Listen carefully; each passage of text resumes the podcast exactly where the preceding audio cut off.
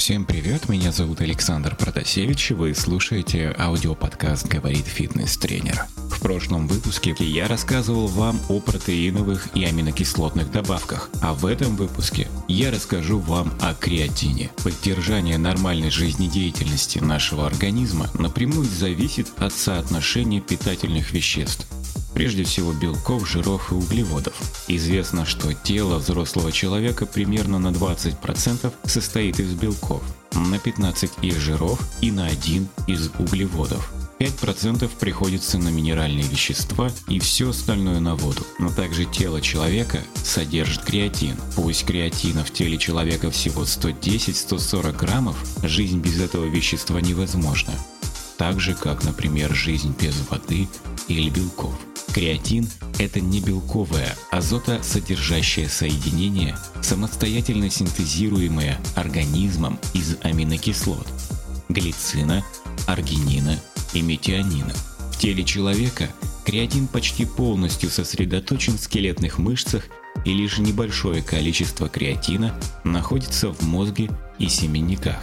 При этом креатин не синтезируется в мышцах, а доставляется туда кровью из печени. Роль креатина в организме. Представьте, что вы Усейн Болт, способны пробежать 100 метров за 9,58 секунды. И вам нужно побить или повторить этот рекорд. Для такой интенсивной нагрузки нужно много энергии. В клетках организма энергия хранится в виде аденозинтрифосфорной кислоты или АТФ – АТФ образуется в результате сложной химической реакции из жиров, углеводов и белков. Молекула АТФ состоит из аденозина и трех остатков фосфорной кислоты. Связи между остатками фосфорной кислоты непрочные и легко рвутся в ходе взаимодействия вещества с водой. В результате этой реакции образуется уже свободный фосфат и аденозин-дифосфатная кислота или АДФ. Эта реакция протекает с выделением энергии, которую организм уже может использовать, в нашем примере, для сокращения скелетных мышц. Таким путем организм может синтезировать в день примерно 40 килограммов АТФ, но в каждый конкретный момент времени тело человека содержит примерно 200 граммов этой молекулы. Такого мизерного запаса хватает на несколько секунд интенсивной работы. И чтобы продолжить выполнять работу, нужно вновь ресинтезировать АТФ. А процесс ресинтеза идет затратами энергии, которую еще нужно получить из жиров, белков и углеводов. Но на все это у вас просто нет времени. Бежать нужно сейчас и очень быстро.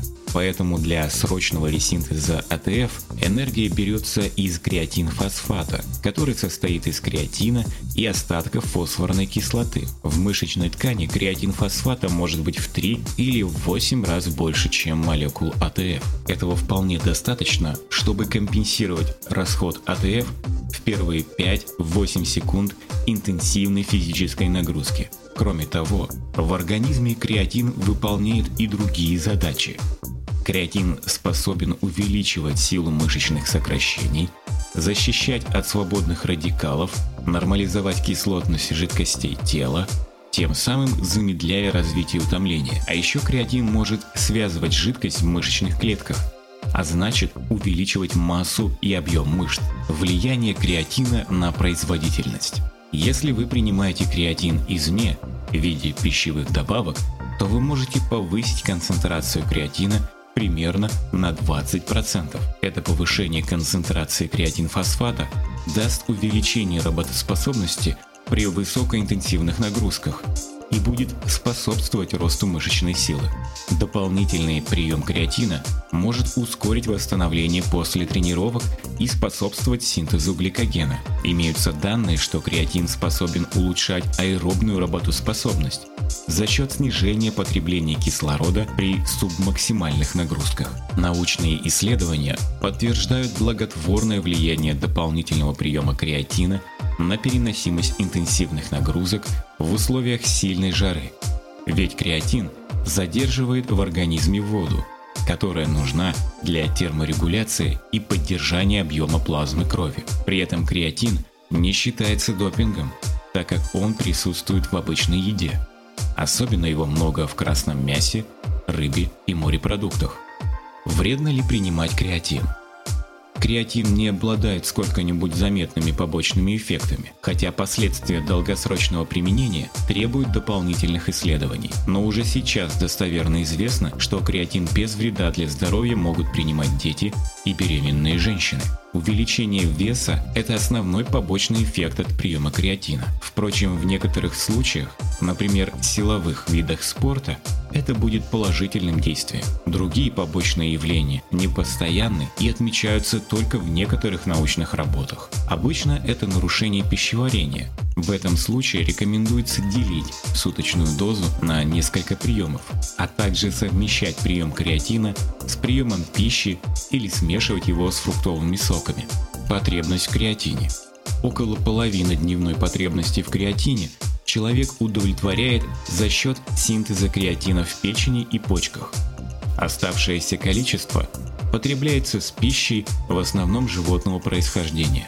Поэтому на строгой вегетарианской диете внутримышечные запасы креатина снижаются до 90-110 ммоль на килограмм сухой массы мышц. В норме же креатина в сухой мышечной массе содержится 120 ммоль на килограмм, а за счет приема дополнительных добавок это значение даже на растительной диете можно довести до 160 ммоль на килограмм. У части людей из-за генетических особенностей концентрация креатина может быть изначально повышена. Поэтому эти люди невосприимчивы к креатину. В такой ситуации дополнительный прием креатина не приносит существенной пользы.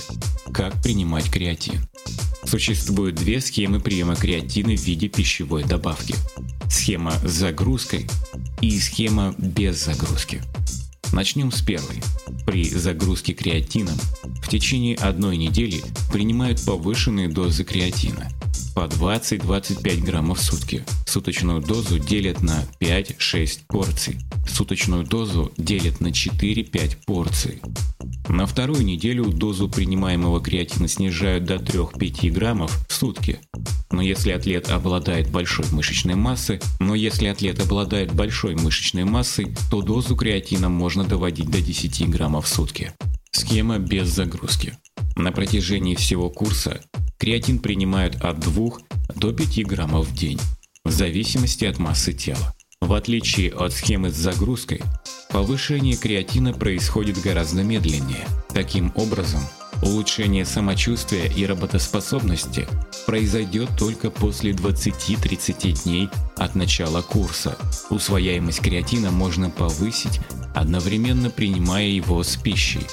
И также необходимо помнить о том, что креатин задерживает воду. По этой причине необходимо повысить потребление жидкости. Спасибо, что дослушали этот выпуск аудиоподкаста до конца. Надеюсь, вам понравилось, вы поставите лайк и напишите комментарий.